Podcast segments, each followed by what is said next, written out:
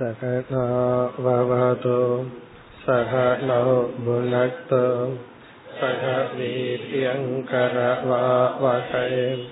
तेजस्विनावदीतमस्तु मा विद्विषावकैः ॐ शान्ति शान्ति शान्तिः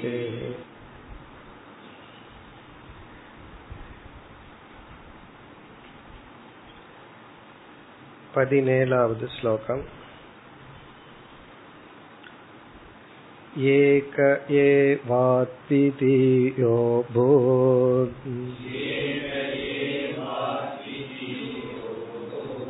आत्मा दारोऽखिलाश्रयः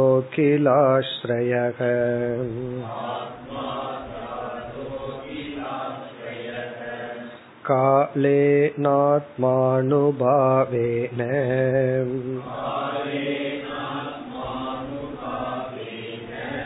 साम्यं नीतासु शक्तिषु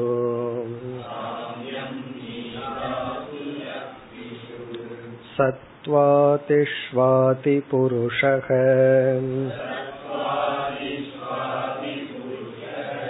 प्रधानपुरुषेश्वरः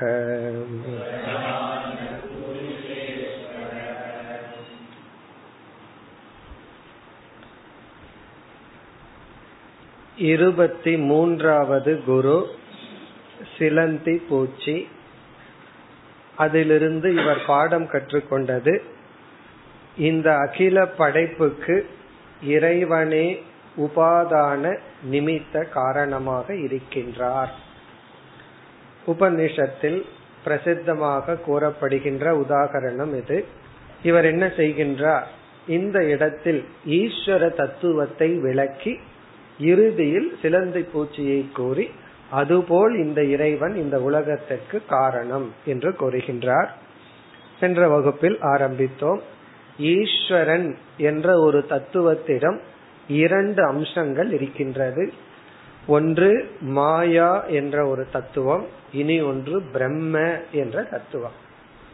இந்த ஈஸ்வரனை மாயையை பிரதானமாக வைத்து பார்த்தால் அந்த ஈஸ்வரனுக்கு சில லட்சணங்கள். இதே ஈஸ்வரனை மாயையை ஒதுக்கி பிரம்மத்தை பிரதானமாக பார்த்தால் ஈஸ்வரனுக்கு வேறு சில லட்சணங்கள்.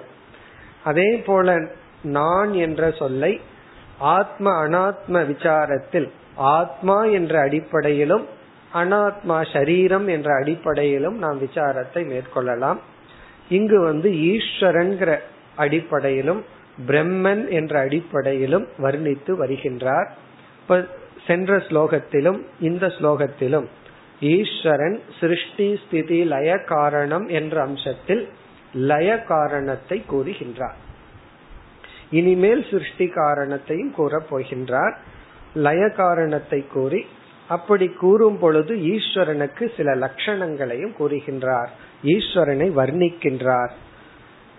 ஆத்மாதாரக அகிலாஸ்ரயக என்று சொல்லலாம் ஈஸ்வரனுக்கான வர்ணனை. ஆத்மாதாரகன தனக்கு தானே ஆதாரமாக இருக்கின்றார். தனக்கு ஒரு காரணம் இல்லை. அகிலாஸ்ரயக அதே சமயத்தில் அனைத்துக்கும் ஆதாரமாக இருக்கின்றார். கடைசி பகுதி பிரதான புருஷ ஈஸ்வரக. அதாவது சாங்கிய மதத்தில் கூறுகின்ற பிரதானம் புருஷன் என்ற தத்துவத்திற்கெல்லாம் தலைவனாக இருக்கின்றார். ஆதி புருஷக இவரே ஆதி காரணமாகவும் இருக்கின்றார். இதெல்லாம் ஈஸ்வரனுக்கான வர்ணனைகள். பிறகு எப்பொழுது பிரளயம் ஏற்படும் அதை குறிப்பிடுகின்றார். சாமியம் நீதாசு சக்திஷு சத்வாதிஷு மாயா என்ற ஒரு தத்துவத்திடம் சத்துவம் ரஜஸ் தமஸ் என்ற மூன்று சக்திகள் இருக்கின்றது. இவைகள் சாமிய நிலையை அடையும் பொழுது பிரளயம் ஏற்படுகின்றது. அதாவது சத்துவ குணம் ரஜோகுணம் தமோ குணம் சாமிய நிலை என்றால் மூன்றும் ஒரே நிலையில் இருக்கும் பொழுது. குணத்தில் வேறுபாடு வராமல் மூன்று சக்திகளும் ஒன்றுக்கு ஒன்று வேறுபடாமல் ஒன்றை ஒன்று எதிர்த்து கொள்ளாமல் சமமான நிலையை அடையும் பொழுது பிரளயமானது ஏற்படுகிறது. அந்த நேரத்தில் எதன் துணை கொண்டு பிரளயத்தை செய்கின்றார்? காலேன. கால தத்துவத்தின் துணை கொண்டு. ஏன்னா இவ்வளவு காலம் சிருஷ்டி இருந்தா இவ்வளவு காலம் பிரளயம் இருக்கும்னு ஒரு நியதி உள்ளது. அந்த காலம் ஆத்மானுபாவேன தன்னுடைய சொரூபத்துக்கு வேறில்லாமல் இருக்கின்ற கால தத்துவத்தின் துணை கொண்டு அந்த ஈஸ்வரன் என்ன செய்கின்றார்? பிரளயத்தை செய்கின்றார். பிரளயமானதற்கு பிறகு என்ன எஞ்சி உள்ளது? சூன்யம் என்று சிலர் கூறுவார்கள். இங்கு ஏகக ஏவ அத்விதீயக அபூத். இவர் ஒருவராக மட்டும் இருக்கின்றார். என்ன மாயையும் இவருக்குள் ஒடுங்கி விட்டது. அந்த ஈஸ்வரன் ஏகக ஏவ அவர் ஒருவர் மட்டும் இப்பொழுது இருக்கின்றார். இனிமேல் வந்து சிருஷ்டியை பற்றியும் கூறப் போகின்றார். இனி அடுத்த ஸ்லோகத்தில் இதே ஈஸ்வரன் பிரம்மஸ்வரூபமாகவும் இருக்கின்றார் என்று அடுத்த பதினெட்டாவது ஸ்லோகம் ஈஸ்வரனை பிரம்மஸ்வரூபமாகவும் அல்லது வேறு சில கோணங்களிலும் ஈஸ்வரனை வர்ணிக்கின்றார். ஆகவே அடுத்த ஸ்லோகம் ஈஸ்வர வர்ணனம் அல்லது ஈஸ்வர சொரூபத்தை விளக்குகின்றார் பதினெட்டாவது ஸ்லோகம் பராவராணாம் பரமக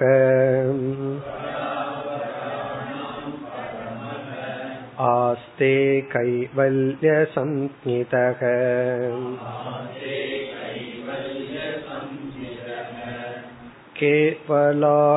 केवलानुभवानन्द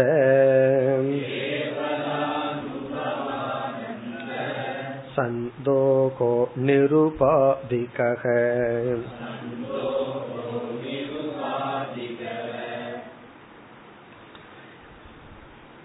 இந்த ஸ்லோகமும் ஈஸ்வர வர்ணனை அல்லது ஈஸ்வர தத்துவத்தை விளக்குகின்றார் பரா அவராணாம் பரமக பரம் அவரம் என்றால் மேலான கீழான. பரம்ன மேலான அவரம்ன கீழான. இங்கு மேலான கீழான என்ற சொல் தேவர்கள் மனிதர்கள் போன்ற மேலான ஜீவர்கள் மரம் செடி கொடி புழு மிருகங்கள் போன்ற கீழான ஜீவர்கள். இப்ப பர அவர என்றால் மேலான கீழான ஜீவர்கள். இங்க மேலான கீழானங்கிறது எதன் அடிப்படையில்னா ஷரீரத்தின் அடிப்படையில். உடலினுடைய அடிப்படை. நம்முடைய உடல் மிருகங்கள் மரம் செடி புழு பூச்சி போன்ற உடல்களின் அடிப்படையில தான் மேலான கீழான ஜீவர்கள்னு நம்ம சொல்றோம். ஏன்னா ஜீவன் என்று சொல்லும் பொழுது உடல் இங்கு முக்கியமாக வந்து விடுகிறது. சரி இந்த உடலும் எதன் அடிப்படையில் வந்துள்ளது என்றால் அது பாப புண்ணியத்தின் அடிப்படையில். இப்ப மேலான உடல் கீழான உடல் ஒரு ஜீவனுக்கு கிடைக்கிறது பாப புண்ணியத்தின் அடிப்படையில். அதிக புண்ணியம் பண்ணி இருந்தான்னா ஒரு ஜென்மம் முழுவதும் ஒரு தேவனாகவே இருப்பான். பாதி பாதி இருந்ததுன்னு சொன்னா நம்மளா இருக்கோம் மனுஷனா இருப்போம். இந்த பிப்டி பிப்டினா தான் நம்ம பாதி புண்ணியம் பாதி பாபம்னா நம்ம. பிறகு அதிக பாபம் என்றால் மிருகங்கள் மரம் செடி கொடிகள். ஏன்னா அவர்களுக்கெல்லாம் மனுஷனை போல அதிக அனாத்ம சுகமும் கிடையாது. அதே போல துக்கமும் இல்லை. அப்படி பரா அவரானாம் என்றால் மேலான கீழான ஜீவர்களுக்குள் பரமக அதற்கும் மேலாக இருப்பவர் ஈஸ்வரன். பரமகன மேலானவர். அதாவது இங்க என்ன அர்த்தத்தில் கூறுகின்றார்?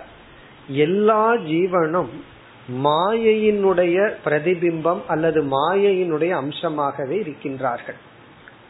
இப்போ ஒரு தேவர்களாகட்டும் மனிதர்களாகட்டும் மரம் செடி கொடிகளாகட்டும் அவர்களுடைய அனைத்து சரீரமும் மாயையினுடைய ஒரு அம்சம்தான்.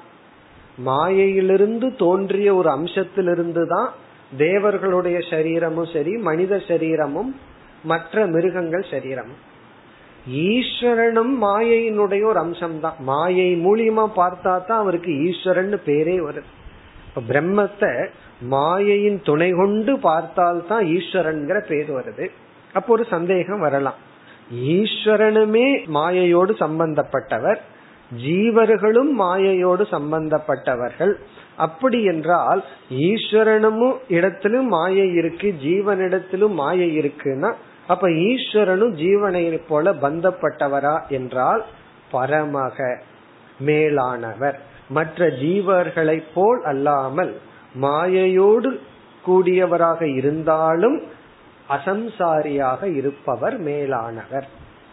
இப்போ ஒரு கோணத்துல பார்த்தா ஈஸ்வரனும் மாயைங்கிற திருஷ்டியில பார்த்தோம்னா எல்லாம் ஒண்ணுதான். நம்மளும் மாயை ஈஸ்வரனும் மாயை தான் ஆனால் பரமக. காரணம் ஜீவர்கள் எல்லாம் கர்ம வினையினால் மாயையோடு பந்தப்பட்டுள்ளார்கள். இவர் அந்த மாயைக்கே தலைவனாக இருக்கின்றார். ஆகவே பரமக பராவராணாம் பரமக என்றால் மேலான கீழான ஜீவர்களை காட்டிலும் மேலாக இருப்பவர். அப்படின்னா இவர் மாயையை உடலாக கொண்டிருந்தாலும் அசம்சாரியாக இருப்பவர். நம்மெல்லாம் மாயையினுடைய ஒரு அம்சத்தை உடலாக கொண்டிருந்து சம்சாரியாக இருக்கின்றோம். அல்லது கர்ம வினைக்கு உட்பட்டிருக்கின்றோம். இவர் மாயையை உடலாக கொண்டிருந்தாலும் பரமக என்றால் முக்தக கர்ம வினைக்கு உட்படுவதில்லை. அவதார புருஷனுக்கு சொல்ற லட்சணத்தை போல. இனி அடுத்த சொல் கைவல்ய சம்ஞதக ஆஸ்தே. ஆஸ்தேன இப்படி இருக்கின்றார். இந்த மாதிரி எல்லாம் இருக்கா? இங்க சொன்ன லட்சணங்களை எல்லாம் சொல்லி கடைசியில ஆஸ்தேன இப்படி இருப்பவர் ஈஸ்வரன். இதுவும் மிக அழகான சொல். கைவல்ய சம்ஹிதக. ஈஸ்வரனுக்கோ அல்லது பிரம்மத்துக்கு கொடுக்கிற இனி ஒரு லட்சணம். கைவல்யம் என்றால் மோக்ஷம். சம்ஹிதக என்றால் பெயரை உடையவர். மோக்ஷம் என்ற பெயரை உடையவர். இப்ப ஈஸ்வரனுக்கு இனியொரு பெயர் வந்து முக்தி அல்லது மோக்ஷம் என்ற பெயரை உடையவர். இதனுடைய விளக்கம் என்னன்னு இப்பொழுது பார்ப்போம். ஜீவன் என்ற ஒரு தத்துவம் ஈஸ்வரன் என்ற ஒரு தத்துவம் பிரம்மன் ஒரு தத்துவம் இப்படி எல்லாம் நம்ம வேதாந்தத்துல சில தத்துவங்கள் இருக்கின்றன. அதுல வந்து இனி ஒரு தத்துவம் மோக்ஷம் என்பது ஒன்று. இதெல்லாம் முக்கியமான வேதாந்தத்தினுடைய அச்சாணிய போன்ற சொற்கள். வேதாந்தத்திற்குள்ள விசாரிக்கப்படுகின்ற சொற்கள் வந்து ஜீவன் ஈஸ்வரன் மோக்ஷம் பிரம்மன் போன்ற சொற்கள் எல்லாம் பிறகு கர்ம கர்ம தத்துவம் போன்றவைகள் எல்லாம் இதுல வந்து மோக்ஷங்கிற சொல் வந்து ஜீவனுடைய லட்சியம் அப்படின்னு நம்ம சொல்றோம். ஜீவனுடைய பரம லட்சியம் வந்து மோக்ஷம். இனி அடுத்த கேள்வி வருது. ஜீவனுடைய லட்சியம் வந்து மோக்ஷமா? ஜீவனுடைய லட்சியம் வந்து பிரம்மனா? பிரம்மத்தை நம்ம அடையணுமா? பிரம்ம பிராப்தி நம்முடைய லட்சியமா? மோக்ஷம் நம்முடைய லட்சியமாங்கிற ஒரு கேள்வி வரும். பிரம்ம வேத பிரம்மைவ பவதி. பிரம்ம அப்பியேதி பிரம்மத்தை அடைகின்றான். பிரம்ம பாவக மோக்ஷக. இப்படியெல்லாம் மோக்ஷத்துக்கு சில லட்சணம் இருக்கு. அப்போ நம்ம வந்து மோக்ஷத்தை அடையிறது அப்படிங்கிறது பிரம்மத்தை அடையிறதா அல்லது பிரம்மத்துக்கு வேறா இருக்கிற மோக்ஷத்தை அடையிறதா? இப்படி ஒரு கேள்வி வருகின்றது. அதற்கு இங்கு பதில் சொல்கின்றார் பிரம்ம பிராப்தி இஸ் ஈக்வல் டு மோக்ஷ பிராப்தி. பிரம்மத்தை அடைதலும் மோக்ஷத்தை அடைதலும் ஒன்றுதான். பிரம்ம பிராப்தி என்பது மோக்ஷத்தை அடைதல் என்பதும் வேறல்ல. அதாவது பிரம்மத்தை அடைதலும் மோக்ஷத்தை அடைதலும் வேறல்லன்னு சொல்லிட்டா அடுத்தது என்ன ஆகுது? பிரம்மமும் மோக்ஷமும் ஒன்று. பிரம்மத்தை அடைகிறதும் ஒண்ணுதான் மோக்ஷத்தை அடைகிறதும் ஒண்ணுதான்னு சொன்னா இரண்டு ஒன்றுதான். சென்னையை அடைவது ஒன்றுதான் மெட்ராஸை அடைகிறது ஒன்றுதான்னு சொன்னா அப்புறம் என்ன அர்த்தம்? மெட்ராஸும் சென்னையும் ஒன்றுதான். இல்ல நான் புதுச்சேரி போயிட்டேன் இன்னும் பாண்டிச்சேரி தான் போகல அப்படின்னா ரெண்டு என்னன்னா ரெண்டு ஒண்ணுதான். அப்படி கைவல்ய சம்ஹிதகனா மோக்ஷம் என்ற பெயருடன் கூடியவர். அப்படின்னா மோக்ஷரூபமானவர் அந்த ஈஸ்வரனே மோக்ஷரூபம் அந்த ஈஸ்வரன் தான் நம்முடைய லட்சியம். நம்ம அடைய வேண்டியது அந்த ஈஸ்வரன் தான் அல்லது நம்ம அடைய வேண்டியது மோக்ஷம்னா ஈஸ்வரன் தான் இப்ப மோக்ஷரூபமானவர் அல்லது நம்முடைய லட்சியம் நாம் அடைய வேண்டியது வந்து ஈஸ்வரன் அல்லது பிரம்ம. இப்ப எப்படி இருக்கிறோம் அப்படின்னா இந்த அனாத்மாவோட சேர்ந்து இருக்கோம். அதாவது மாயையோட சேர்ந்து நம்மை புரிந்து கொண்டுள்ளோம். மாயையை நீக்கி நாம் பிரம்மஸ்வரூபமாக நம்மை புரிந்து கொள்ளுதல். அதுதான் மோக்ஷம். இனி இரண்டாவது வரியில் கேவல அனுபவ ஆனந்த சந்தோக வார்த்தைகள் நமக்கு புதுசா தெரியுது. தெரிஞ்ச அர்த்தம் தான் கேவல என்றால் தூய்மையான வேறு ஒன்றும் கலக்காத. கேவலம் அப்படின்னா அது மட்டும் என்று பொருள். கேவலன்னா அது மட்டும் வேறு ஒன்றும் கலக்காத. அனுபவ என்ற சொல்லுக்கு உணர்வு சைத்தன்யம் என்று பொருள். சித் அல்லது சைத்தன்யம். அனுபவன சைத்தன்யம். ஆனந்தம் என்றால் பூர்ணம் அல்லது ஆனந்த. இப்ப கேவல அனுபவ என்றால் சைத்தன்ய சொரூபக. கேவல ஆனந்தகன தூய்மையான ஆனந்த சொரூபக. சந்தோக என்றால் சமூக இரண்டும் சேர்ந்தது அர்த்தம். இங்க சந்தோகம்ங்கிறது சைத்தன்ய சுரூபமாகவும் ஆனந்த சுரூபமாகவும் உள்ளவர். கேவலன வெறும் தூய்மையான அறிவு ஆனந்த சொரூபமாகவும் உள்ளவர். இந்த சந்தோகங்கிற சொல் வந்து இந்த சைத்தன்யம் ஆனந்தம் இரண்டையும் சேர்க்கின்றது. இந்த இரண்டு சுரூபமாகவும் இருப்பவர். சுருக்கமா சொன்ன சச்சிதானந்த சொரூபக. அதுதான். அந்த ஈஸ்வரனுடைய உண்மையான சொரூபம் என்னன்னா ஆனந்த சொரூபம் பிறகு அனுபவ சொரூபம். வேதாந்தத்துல அனுபவம்ங்கிற வார்த்தையும் சில சமயத்துல சைத்தன்யத்தை அர்த்தத்தில் பேசப்படும். சாதாரண அர்த்தம் வந்து நம்ம வந்து ஒரு பொருள் அனுபவிக்கிறதுக்கு பேரு அனுபவம். இங்க வந்து அனுபவம்னா அறிவு அல்லது சைத்தன்யம். அப்புறம் கேவலன தூய்மையான சைத்தன்ய ஆனந்த சந்தோக சமூக சேர்க்கை. சந்தோகம்னா சேர்க்கை. ஆனந்தத்தினுடைய அறிவினுடைய சேர்க்கையாக இருப்பவர். இது வந்து அவருடைய சொரூபம் பிரம்ம சொரூபம். இனி அடுத்த இறுதி சொல் நிருபாதிகக. இது வந்து பிரம்ம திருஷ்டியா கூறப்படுகிறது. பிரம்மனுடைய நோக்கில் அந்த ஈஸ்வரன் நிருபாதிகக. உண்மையில் எந்த உபாதியும் அற்றவர். இங்க உபாதிங்கிற சொல் மாயையை குறிக்கின்றது. நிருபாதிகன உண்மையில் மாயையும் அற்றவராக இருக்கின்றார். அதாவது மாயை தன்னுடைய சொரூபமாக இல்லை. இந்த மாயையை நம்ம எப்படி புரிஞ்சுக்கணும்? நம்ம நிக்கிறோம் சூரியனுடைய ஒளிப்பட்டு நம்முடைய நிழல் படுகிறது. அப்ப அங்க ரெண்டு பேர் இருக்கிற மாதிரி தெரியும். அப்ப நம்ம சொல்லலாம் ஆமா ரெண்டு பேர் இருக்கிறோம் நான் என்னுடைய நிழல் அந்த என்னுடைய நிழல் இருக்கே அது என்னை சார்ந்து இருக்கிறது அப்படின்னு சொல்றோம். என்னுடைய நிழல் என்னை சார்ந்திருக்கு. இந்த நிழல் இருக்கே அது சத்தியமா மித்தியாவா அல்லது அசத்தான்னு கேட்டா அதை அசத்துன்னு சொல்ல முடியாது. காரணம் என்னன்னா அதை நம்ம பார்க்கிறோம் அனுபவிக்கிறோம். அது மட்டுமல்ல ஒரு சிறிய ஒரு ஜீவன் வந்து அல்லது குழந்தை வந்து வெயில்ல இருக்கு. உடனே நம்ம என்ன பண்றோம்? அந்த குழந்தைய வந்து நம்ம நிழல் மூலமா அந்த குழந்தைய காப்பாத்துறோம். வெயில் படாம பாதுகாக்கிறோம். அப்ப அந்த நிழல் என்ன செய்கிறதுனா ஒரு பெரிய கர்மத்தை பண்ணுது. ஒரு செயலை செய்கிறது. அதாவது குழந்தைக்கு ஒரு பாதுகாப்பை கொடுக்குது. அப்போ நிழல் வந்து அப்சல்யூட் நான் எக்ஸிஸ்டன்ஸா இருந்தா அது ஒரு காரியம் பண்ணக்கூடாது. அதனால ஒரு பிரயோஜனம் இருக்கக்கூடாது. அதாவது முழுமையாக சூன்யமா இருக்கிறது வந்து எந்த பிரயோஜனத்துக்கும் படாது. ஆனா இந்த நிழல் வந்து பிரயோஜனப்படுது. இப்ப பிரயோஜனப்படுது அது வந்து நாம எப்படி குழந்தைக்கு உதவு பண்ண முடியுமோ அது போல என்னுடைய நிழலும் பண்ணுதேன்னா அப்ப அங்க ரெண்டு ஆள் இருக்காங்கன்னு சொல்லிட முடியுமோ? நானும் இருக்கேன் நிழலும் இருக்கேன்னு சொல்ல முடியாது. அப்படி இந்த நிலையில இருக்கிறதுக்கு பேரு தான் மித்தியா. எந்த விவஸ்தையும் இல்லாம ஆனா எதுவும் ஒன்னது பண்ணுது. அதுதான் மித்தியா. இந்த நிழல் வந்து எப்படி தனக்கென்று ஒரு இருப்பில்லை எதையோ ஒன்ற சார்ந்து இருக்கு ஆனா தனியா அதை கவுண்ட் பண்ண முடியாது. அதே போல மாயை என்பது நிழலை போல. நம்முடைய உடல் பிரம்மத்தை போல.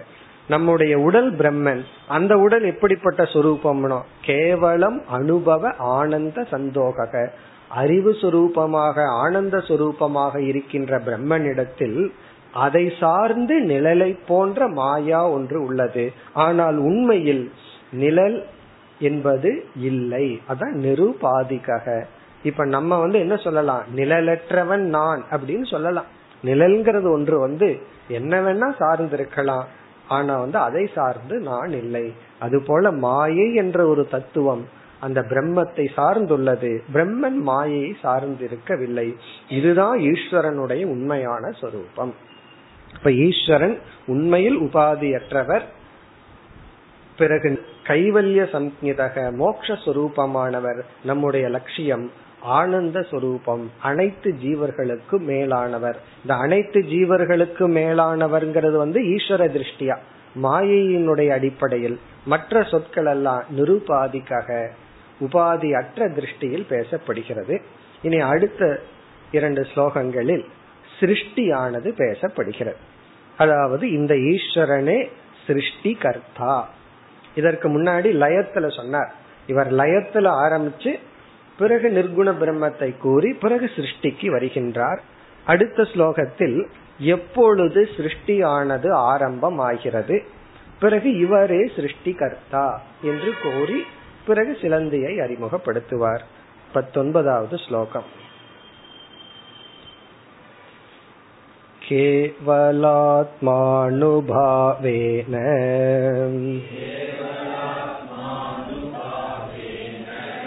स मायां त्रिगुणात्मिकाम् संक्षोभयन् सृजत्यातौ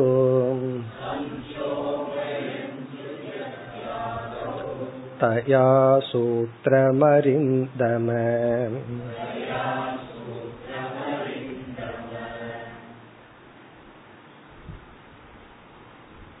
சிருஷ்டியினுடைய ஆரம்பத்தை பற்றி பேசுகின்றார் இந்த ஸ்லோகத்தில் அந்த ஈஸ்வரனே சிருஷ்டி கர்த்தா ஆரம்பத்துல பதினாறாவது ஸ்லோகத்துல லய கர்த்தான்னு ஆரம்பிச்சார் இங்க வந்து சிருஷ்டி கர்த்தா பிறகு அடுத்த ஸ்லோகத்துல ஸ்திதி கர்த்தா அதையும் கூற போகின்றார்.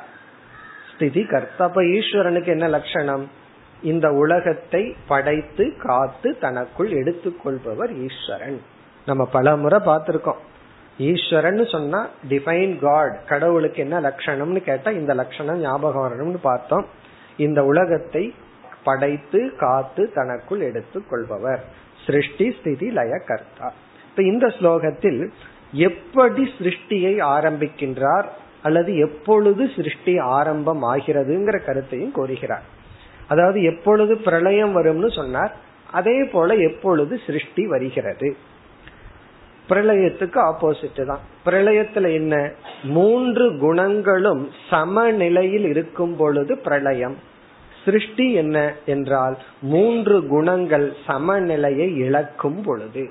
ஒவ்வொரு குணங்களும் மேலோங்கும் பொழுது சிருஷ்டியானது தோன்றுகிறது. அதாவது மாயைய வந்து டிஸ்டர்ப் பண்ணாம இருந்தா சிருஷ்டி கிடையாது. அதை டிஸ்டர்ப் பண்ண ஆரம்பிச்சோம்னா சிருஷ்டி. அதைத்தான் இங்க கூறுகின்றார். அதாவது தன்னுடைய மாயா சக்தியை இவர் கலக்கும் பொழுது. கலக்கும் பொழுது அப்படின்னா என்ன? கலக்கிறதுனா என்ன? மூன்று குணங்களில் மாற்றத்தை உருவாக்கும் பொழுது சிருஷ்டியானது தோன்றுகிறது. அந்த கருத்தை கூறுறார். அடுத்த கருத்து இந்த ஸ்லோகத்துல சொல்வது எது முதலில் படைக்கப்படுகிறது? முதலில் என்ன தோன்றுகிறது? ஈஸ்வரனிடமிருந்து முதலில் வருவது என்ன? உங்களுக்கே தெரியும். ஹிரண்ய கர்ப்பன் அல்லது சூத்திரம்.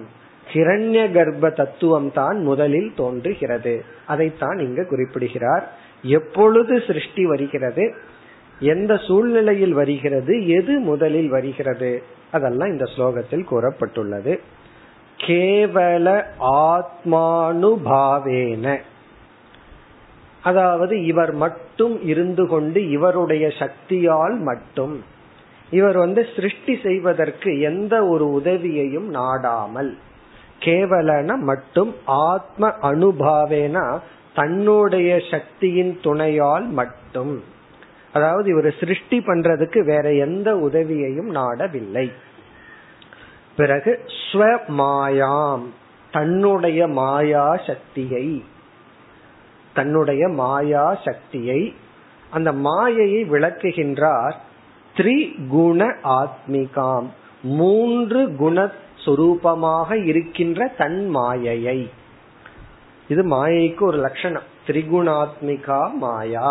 இப்ப திரிகுணாத்மிகாம் மாயாம்.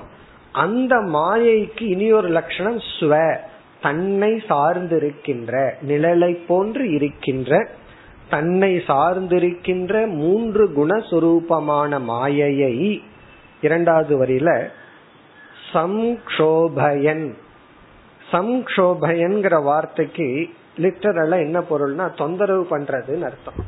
சம்ஷோபக அப்படின்னா டிஸ்டர்ப் பண்றது. தொந்தரவு பண்றது. இங்க சம்ஷோபயன் என்றால் குணங்களின் மாற்றத்தை உருவாக்கும் பொழுது. ஒருவர் வந்து பேசாம இருக்க அமர்ந்து கொண்டு இருக்காருன்னு வச்சுக்கோமே அவரை பல விதத்துல டிஸ்டர்ப் பண்ணலாம்.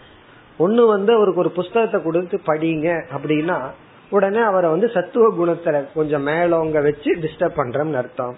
அல்லது இதை செய்யுங்க அப்படின்னு சொல்லும் பொழுது நம்ம என்ன பண்றோம்? அவருக்கு ரஜோ குணத்தை தூண்டி விட்டு அவரை டிஸ்டர்ப் பண்றோம். இத பண்ணுங்கன்னு சொன்னா உடனே ரஜோ குணம். அல்லது பேசாம அப்படியே கிடங்க அப்படின்னு சொன்னோம்னா தமோ குணத்தை தூண்டி விட்டு பாம்பு மாதிரி கிடங்க அப்படின்னு சொன்னா இல்ல நல்லா அதிகமா ஒரு எருமப்பாலை கொடுத்து குடிச்சிட்டு படுங்கன்னு சொன்னா என்ன பண்றான் தமோ குணத்தை தூண்டி விட்டு ஒரு மயக்கம் மோகம் சோம்பல் இதை நம்ம அவருக்கு உருவாக்குறோம். இப்படி ஏதாவது ஒரு குணத்தை நம்ம ஒருத்தருக்கு கொடுக்கும் பொழுதுதான் அவரை வந்து டிஸ்டர்ப் பண்றோம் தூண்டி விட்டுட்டு ஏதாவது பண்றோம். அதே போல பகவான் என்ன பண்ணாரா பெரிய மாயை அதுக்குள்ள இருக்கிற சத்துவம் ரஜஸ் தமஸ்ங்கிற குணத்தை தூண்டி விடுறார். உடனே சத்துவத்தை தூண்டி விட்ட உடனே மனம் போன்ற தத்துவங்கள் தோன்றுகிறது. ரஜச தூண்டி விட்ட உடனே என்னெல்லாம் தோன்றும்? கருமேந்திரியங்கள் எல்லாம் தோன்றும். தமோ குணத்தை தூண்டி விட்ட உடனே தான் இந்த பஞ்ச ஜட பூதங்கள் எல்லாம் தோன்றுகிறது. அப்படி இந்த மூன்று குணங்களை ஒவ்வொரு குணத்தையும் தூண்டிவிட்ட உடனே ஒவ்வொரு தத்துவங்களும் தோன்றுகிறது.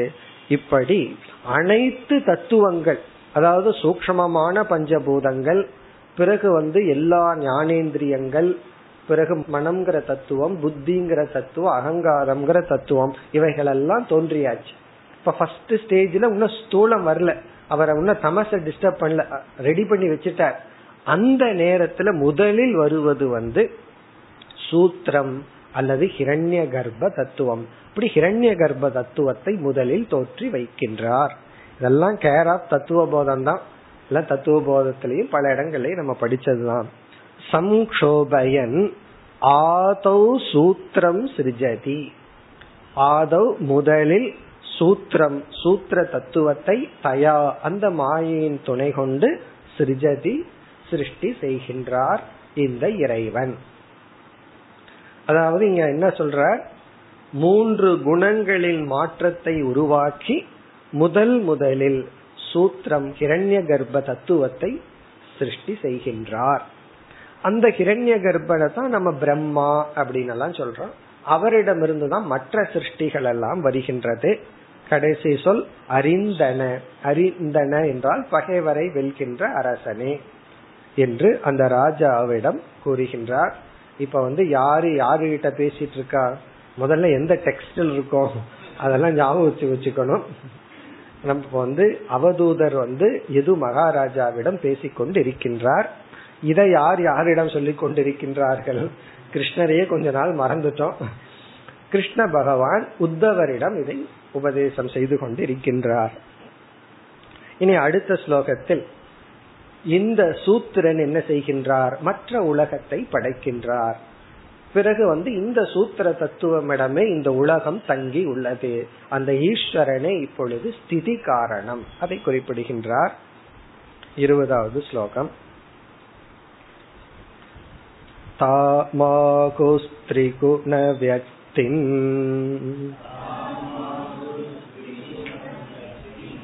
सृजन्तीं विश्वतो मुखम् यस्मिन् प्रोतमितं विश्वम् येन संसरते पुमान्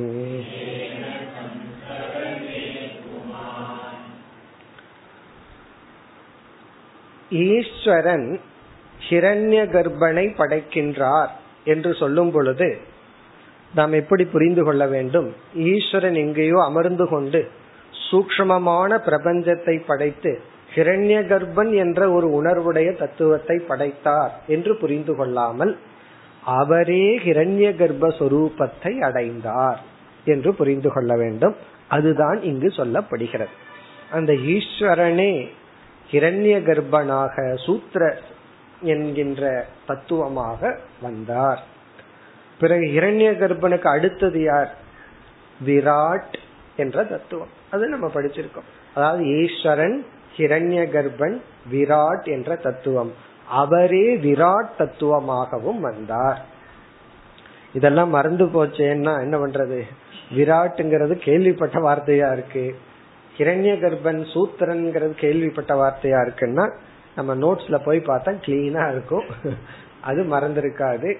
அதாவது சூக்மமான பிரபஞ்சத்துக்கு அதிதேவதை கிரண்ய கர்ப்பன் ஸ்தூலமான பிரபஞ்சத்தை அபிமானிக்கின்றவர் விராட் காரண பிரபஞ்சத்தை அபிமானிப்பவர் அந்தர்யாமி. இந்த மூன்றையும் காமன ஈஸ்வரன் பார்த்திருக்கோம். அதாவது காரண பிரபஞ்சத்தையுடன் இருக்கின்ற பிரம்ம தத்துவத்தை அந்தர்யாமி என்றும் அதுவே சூக்ம பிரபஞ்சமா ஆகிவிட்டால் அதை அபிமானிக்கின்ற தத்துவத்தை ஹிரண்ய கர்ப்பன் அல்லது சூத்திரம். அதுவே ஸ்தூல பிரபஞ்சமா வந்ததுக்கு அப்புறம் அதை அபிமானிக்கின்ற தத்துவத்தை விராட் அப்படின்னு பார்த்திருக்கோம். இந்த அந்தர்யாமி ஹிரண்ய கர்ப்பன் விராட் இந்த மூன்றையும் நம்ம ஈஸ்வரன் சொல்றோம். மூன்றுமே ஈஸ்வரன் தான். அப்படி இங்கு அந்த கருத்து கூறப்படுகிறது.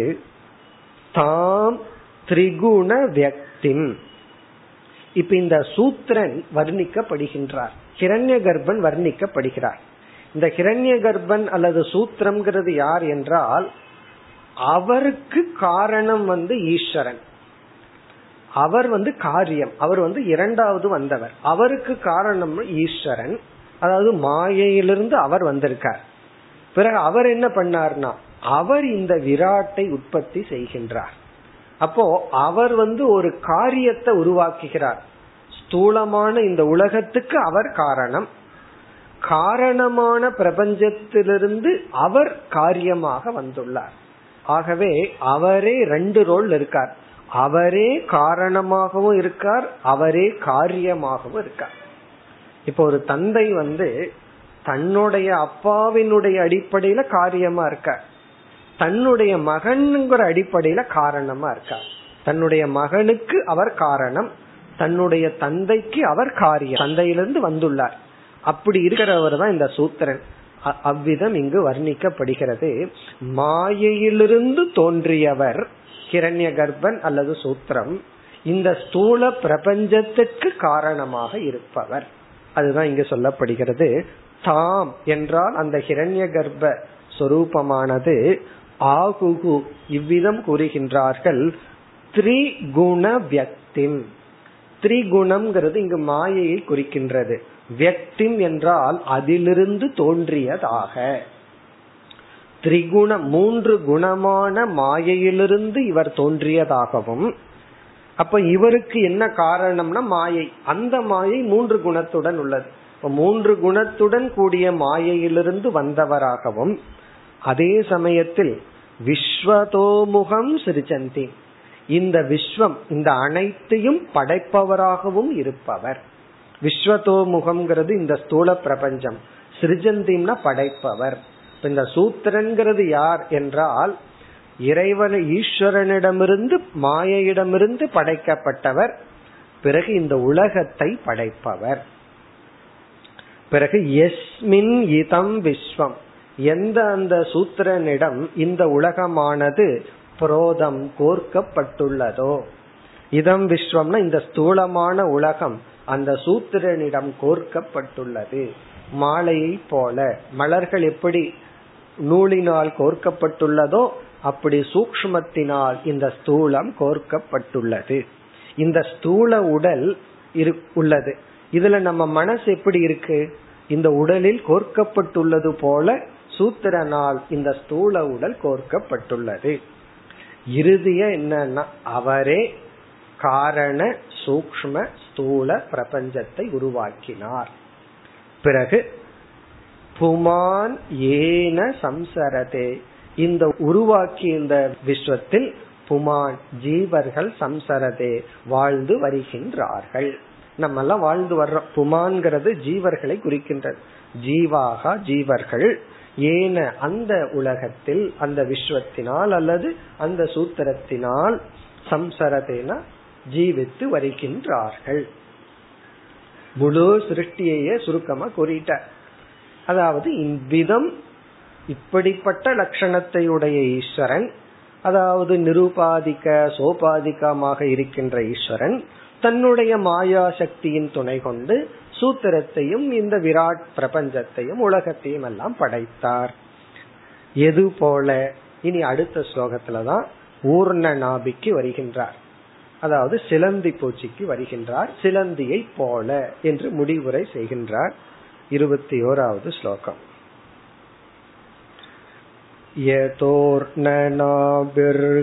यतोर्णनाभिर्हृदयात् ऊर्णां सन्तत्य वक्त्रतः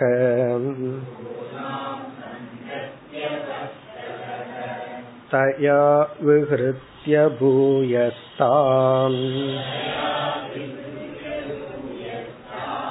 ग्रसत्येवं महेश्वरः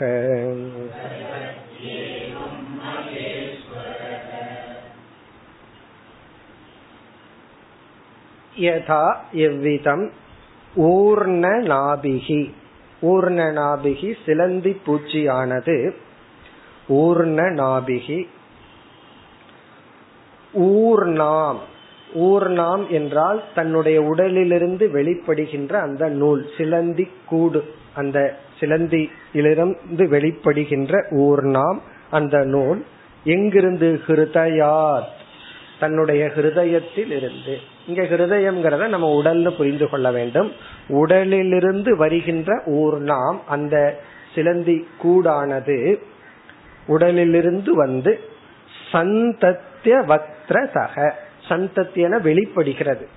உடலிலிருந்து வருகின்றது எந்த இடத்திலிருந்து வருதுன்னா வக்ரதகன வாயிலிருந்து. அதாவது தன்னுடைய உடலை உபாதானமாக கொண்டு தன்னுடைய வாயிலிருந்து வெளிப்படுகின்றது. எதுனா சிலந்தி கூடானது. அந்த சிலந்தி வாழ்கின்ற சிலந்தியினுடைய நூலானது வெளிப்படுகிறது.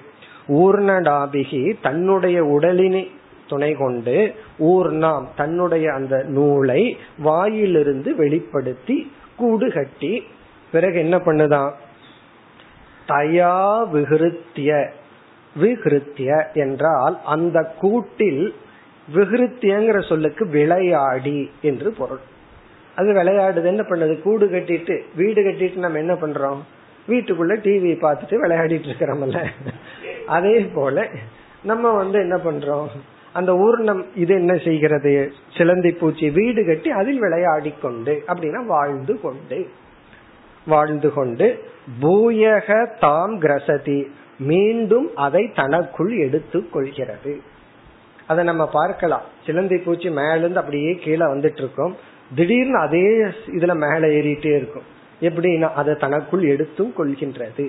அது அப்படியே தனக்குள்ள எடுத்துக்கொள்ளும் பிறகு அதிலேயே விளையாடி கொண்டு அதை தோற்றுவித்து கொண்டு இருக்கின்றது இதனுடைய சாரம்சம் என்ன?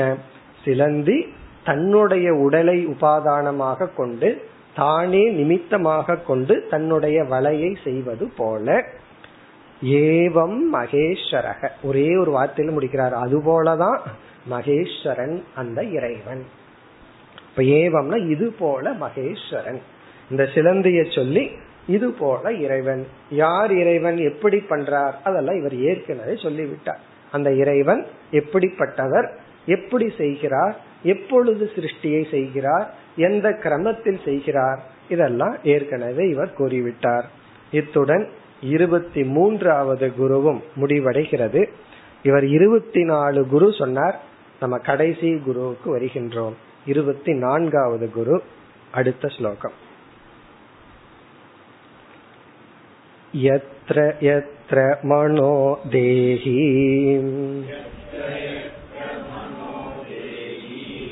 धारयेत् सकलं धियाम् स्नेहाद्वेषात् भयात् वापि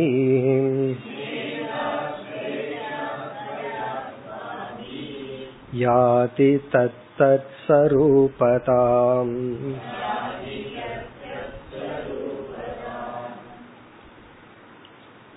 இந்த ஸ்லோகமும் அடுத்த ஸ்லோகமும் இருபத்தி இரண்டு இருபத்தி மூன்று இந்த இரண்டு ஸ்லோகங்களில் இருபத்தி நான்காவது குரு இருபத்தி நான்காவது குரு. வண்டு ஒரு விதமான வண்டு ஒரு பூச்சி. வண்டுனா நமக்கு தெரியும் ஒரு விதமான வண்டு. அது வந்து ஒரு விதமான ரீங்காரத்தை சப்தத்தை அது உருவாக்கும். அந்த வண்டிடமிருந்து என்ன கற்றுக்கொண்டேன்? இது வந்து சம்பிரதாயத்தில் இருக்கிற ஒரு விதமான நம்பிக்கை என்றே சொல்லலாம். ஆனா தத்துவம் உண்மை. இதுல இருந்து அவர் என்ன பாடம் கற்றுக்கொண்டேன்னு டீச்சிங் சொல்றாரு அது வந்து கற்பனை அல்ல. அது உண்மைதான். அதாவது வண்டு என்ன செய்கிறதா? ஒரு குழவின்னு சொல்லலாம் வண்டுன்னு சொல்லலாம். அது வந்து ஒரு பூச்சிய வந்து எடுத்து ஏதோ ஒரு பூச்சியை எடுத்து தன்னுடைய கூட்டுல அடைச்சு வச்சுக்குதான் அடைச்சு வச்சுட்டு என்ன பண்ணது? தன்னிடம் இருந்து ஒரு சப்தத்தை அது உருவாக்குகிறது. இந்த அடைச்சு வைக்கப்பட்ட அந்த ஒரு சிறிய பூச்சியானது எல்லா நேரத்திலையும் வண்டினுடைய சப்தத்தை கேட்டு கேட்டு அது வண்டாகவே மாறி விடுகின்றது. அது முழுமையா வண்டா மாறல. அதனுடைய சுவாவத்தை இது அடைந்து விடுகிறது. இது வந்து ஒரு நம்பிக்கை. இது நிஜமாலுமே நடக்குதா இல்லையாங்கிறது முக்கியமல்ல. இதிலிருந்து என்ன லெசன் என்றால் இங்க உபதேசம் வந்து எத் பாவயதி தத் பவதி. எதை நீ சிந்தித்துக் கொண்டிருக்கின்றாயோ அதையே நீ அடைந்து விடுகின்றாய். As you think so you become சொல்றமே அதுதான். எத் பாவயதி தத் பவதி. எத் பாவயதினா எதை நீ தொடர்ந்து சிந்தித்துக் கொண்டே இருக்கின்றாயோ தத் பவதி நீ அதுவாகின்றாய். எதை நம்ம வந்து தொடர்ந்து சிந்திச்சுட்டே இருக்கிறோமோ நம்ம அதுவாகி விடுகின்றோம். அப்படின்னா அதனுடைய தன்மையாகி விடுகின்றோம். விவேகானந்தர் ஒரு ஒரு பெட் ஸ்டோரி அவருக்கு இருக்கு. எல்லா இடத்துலயும் விவேகானந்தர் சொல்ற ஒரு கதை. அதாவது வந்து ஒரு சிங்கம் வந்து குட்டிய போட்டுட்டு போயிருதான். அது வந்து ஏதோ பை மிஸ்டேக் வந்து ஆட்டு மந்தையோட சேர்ந்துருதான். சிங்கக்குட்டி பிறகு இந்த ஆட்டு மந்தையோட சேர்ந்து இருந்து இருந்து இந்த ஆடு கத்துற மாதிரியே இத பார்த்து பார்த்து இதுவும் ஆடு மாதிரியே கத்த ஆரம்பிச்சிடுதான். ஆடு மாதிரியே புல்ல சாப்பிட ஆரம்பிச்சிடுதான். காரணம் என்னன்னா எல்லா நேரமும் அந்த ஆட்டு மந்தைக்குள்ளேயே இருந்து இருந்து தன்னுடைய உடல்லையும் கூட ஆடினுடைய வாசனையே வர ஆரம்பிச்சிடுதான் அப்படி எல்லா ரொம்ப காலமா ஆடோடையே இருந்துட்டுதான் பெருசாயாச்சு. பெரிய ஆடு ஆகி ஆடோடையே இருந்தா. இது என்ன பலன்னா? எத் பாவயதி தத் பவதி.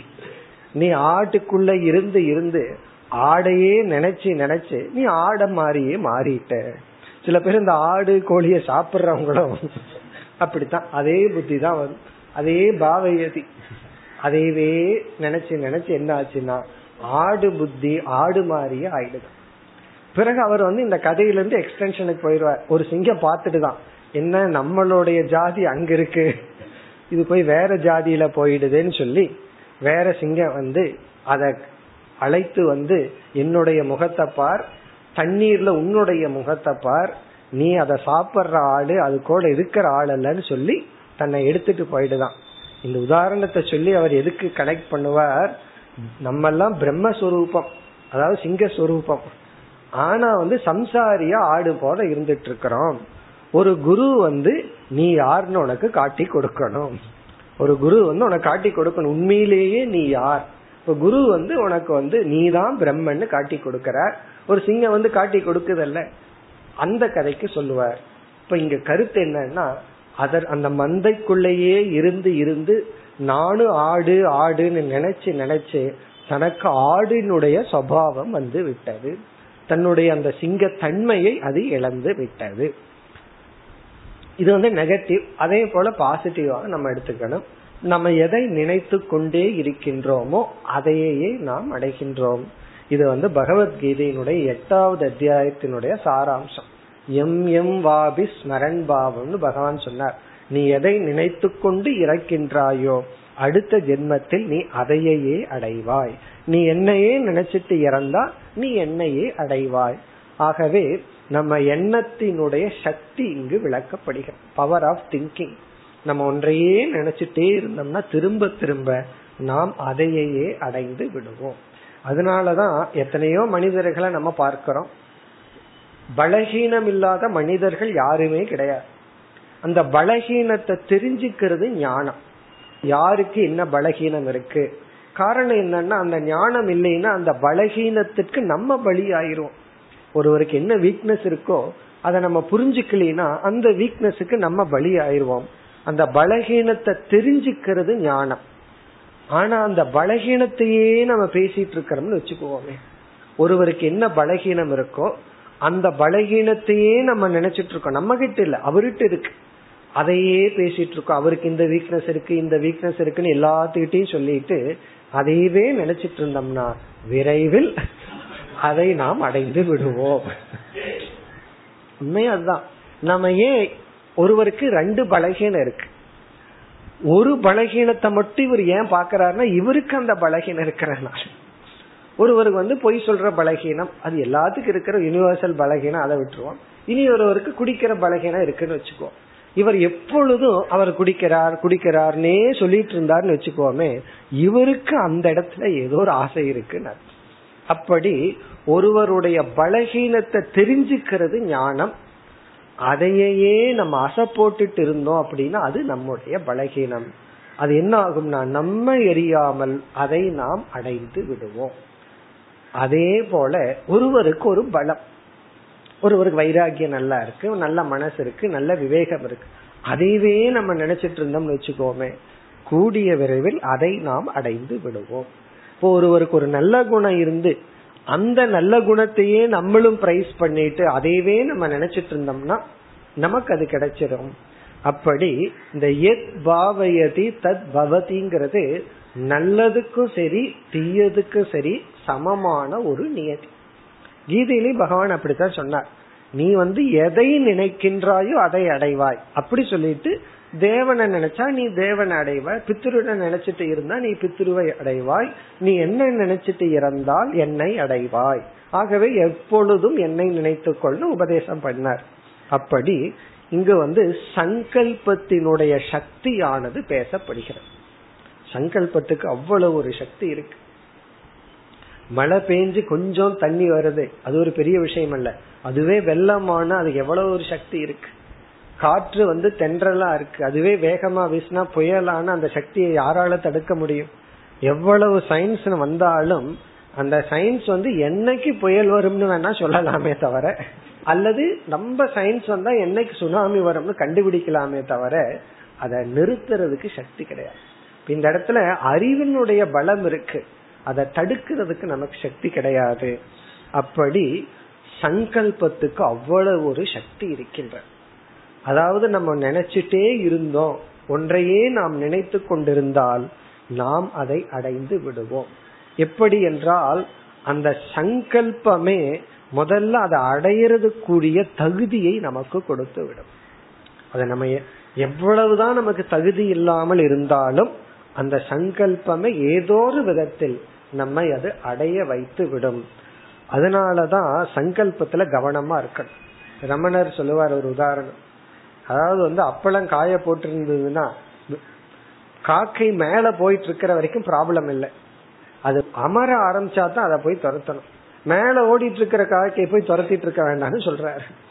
அதே போல எத்தனையோ எண்ணங்கள் மனசுல ஓடிட்டு இருக்கு ஓடுற எண்ணங்களை நீ விட்டு அதை போய் ஓடி பிடிச்சு துரத்தாத. அது ஓடுற வரைக்கும் ஓடிட்டோம்.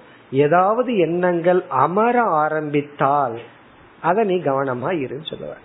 அப்படின்னு நான் அமரதுதான் இங்க பாவனை. அதையே நீ நினைக்க ஆரம்பிச்சுட்ட. அப்ப நீ வந்து அப்படியே பார்த்துரு. அதனாலதான் நம்ம மனசை நம்ம அப்பப்போ பார்த்துட்டு இருக்கணும்னு அர்த்தம். நம்ம மனசு இப்ப எதை அதிகமா நினைச்சிட்டு இருக்கு எதுல ஊறிக்கொண்டு இருக்கிறதுன்னு பார்க்கணும். அது நல்ல எண்ணமா இருந்தா வளர்த்திக்கொள் தீய எண்ணமா இருந்தா உடனே அதை நீ நீக்கிவிட வேண்டும். காரணம் என்னன்னா ஒன்றை நம்ம எதை நினைக்கிறோமோ அதை நாம் அடைந்து விடுவோம். நம்ம விரும்பாமலும் விரும்பியும் நினைச்சா போதும். நம்ம விரும்பித்தான் நினைக்கணும்னு இல்ல. இங்க வந்து அவதூதர் மிக அழகா சொல்றார். இப்படி நமக்கு சக்தி உட்பட்டு நம்ம சிந்திக்க வைக்கிற உணர்வுகள் என்ன? அதெல்லாம் இங்க சொல்ல போற. இந்த ஒரு நல்ல சயின்ஸ் நமக்கு கொடுக்க போற. அதாவது நம்ம எதை நினைக்கிறோமோ அதை அடையிறோம். எதை நம்ம நினைக்கிறதுக்கு எந்த உணர்வுகள் எல்லாம் காரணம்? அதையும் கூறப்போகின்றார் இப்ப ஸ்லோகத்திற்குள் சென்றால் எத்திர எத்திர மனக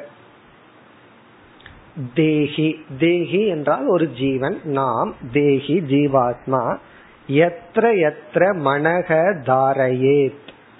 மனதை எந்தெந்த இடத்தில் வைக்கின்றானோ? தாரையேத்ன தொடர்ந்து வைத்திருத்தல். சகலம் தியா முழு மனதுடன். சும்மா அறகுறையா நினைச்சா பார்த்தார் இப்ப எதையெல்லாம் பாவிக்கிறோமோ அதையெல்லாம் அடைஞ்சிருமோன்னா சரி வைராகியம் வர்ற மாதிரி பாவிக்கிறனே அப்படின்னு சொல்லிட்டு விட்டுறக்கூடாது. சகலம் தியா ஃபுல் கமிட்மெண்ட்டுடன் தியான அறிவுடன் உணர்வுடன். அதாவது முழுமையாக எந்த இடத்தில் மனதை நாம் வைக்கின்றோமோ எதில் நாம் வைக்கின்றோமோ பிறகு சொல்கின்றார் கடைசியில யாதி தத் சொரூபதாம். அதையே அவன் அடைகின்றான். கடைசி பகுதி இரண்டாவது வரையில யாத்தின அடைகின்றான். தத் சரூபதாம். அந்த சரூபத்தையே அந்த தன்மையையே அடைகின்றான். உதாரணத்தை அடுத்த ஸ்லோகத்துலதான் சொல்ல போற இங்க வந்து தத்துவத்தை கூறுகின்றார்.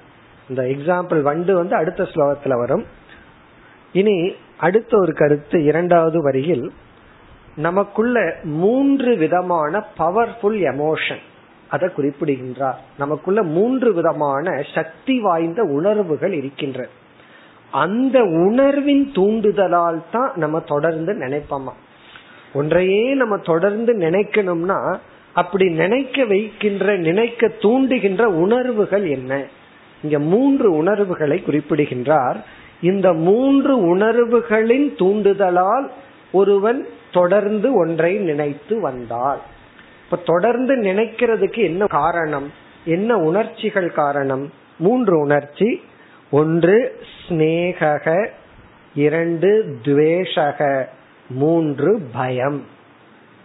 அதாவது ஸ்னேகம்னா பற்று அல்லது பகவானிடத்துல பக்தி ஸ்னேகாத் ஒரு பற்று இருந்தால் ஒரு பொருளிடத்தில் நம்மை அறியாமல் அந்த பொருளையே நினைத்து கொண்டிருப்போம். ஸ்னேகாத் தாரையே. ஸ்னேகம் என்ற உணர்வினால் ஒருவன் ஒரு மனிதனையோ பொருளையோ அல்லது ஒரு இலக்கையோ நினைப்பான். இங்கு மனிதன் மட்டுமல்ல ஒரு குணமும் கூட. சில பேர்த்துக்கு வந்து தானம்ங்கிற குணத்தை அடையணும் வைராகியம்ங்கிற குணத்தை அடையணும் கருணைங்கிற குணத்தை அடையணும்ங்கிற ஒரு எண்ணம் வரலாம். அப்படி ஸ்னேகாத் ஸ்னேகம்னா பற்றுடன். அப்ப பற்று தான் ஸ்னேகம்தான் அந்த தத்துவத்தையோ மனிதனையோ பொருளையோ தொடர்ந்து நினைக்க வைக்கின்றது. இரண்டாவது என்னன்னா ஸ்னேகத்துக்கு ஜஸ்ட் ஆப்போசிட் குணம் துவேஷாத் வெறுப்பு. ஒரு வெறுப்புங்கிற உணர்வும் ரொம்ப பவர்ஃபுல் எமோஷன் எப்படி பற்று அப்படிங்கிறது எவ்வளவு பவர்ஃபுல்லா இருந்து நம்ம தொடர்ந்து சிந்திக்க வைக்கிறதோ அப்படி ஒரு பொருள் மீது வெறுப்பு வந்து விட்டால் அதிகமா அந்த பொருளையே நினைத்து கொண்டு இருப்போம் மூன்றாவது பவர்ஃபுல் எமோஷன் பயாத் வாபி பயம். ஒரு பொருள் மீது பயம் வந்துவிட்டால் நம்மை அறியாமல் அந்த பொருளையே நினைத்து கொண்டிருப்போம். திடீர்னு நம்ம வீட்டுக்குள்ள பேய் வந்துடுதுன்னு நினைச்சிட்டோம்னு வச்சுக்கோமே. ஒரு பேய் பயம் வந்துடுதுன்னு வச்சுக்கோமே. நம்ம எரியாமல் அந்த பயத்துல பேய் எண்ணமே இருக்கு. பேய் பிசாசியே நினைச்சிட்டு இருப்போம். நம்ம தான் அது வேண்டாம். அந்த அந்த தாட் வர வேண்டாம்னு நினைக்க இருந்தாலும் பயம்ங்கிற உணர்வு சும்மா விடாது. நம்ம எரியாமல் அதையே சிந்திக்க வைக்கும். ஒரு திருடன் வந்துட்டானா இல்லையான்னு ஒரு சந்தேகம் வந்து ஒரு பயம் வந்தா அந்த இரவு பூரா அந்த திருடனை பத்தி எண்ணமே தான் வந்துட்டு இருக்கும். காரணம் என்ன? அப்புறம் யார் வீட்டுல திருடுனாய்? யார் வீட்டுல திருட்டெல்லாம் எங்கெங்க நடந்தது? எல்லா தாட்டும் திருட்டு சம்பந்தமாவே இருக்கும். காரணம் பயம். அப்படி நமக்குள்ள மூன்று உணர்வுகள் இருக்கு. ஸ்னேக துவேஷக பயம். இந்த மூன்று உணர்வு தான் நம்மைய வந்து ஒரு விஷயத்தை சிந்திக்க வைக்கின்றது.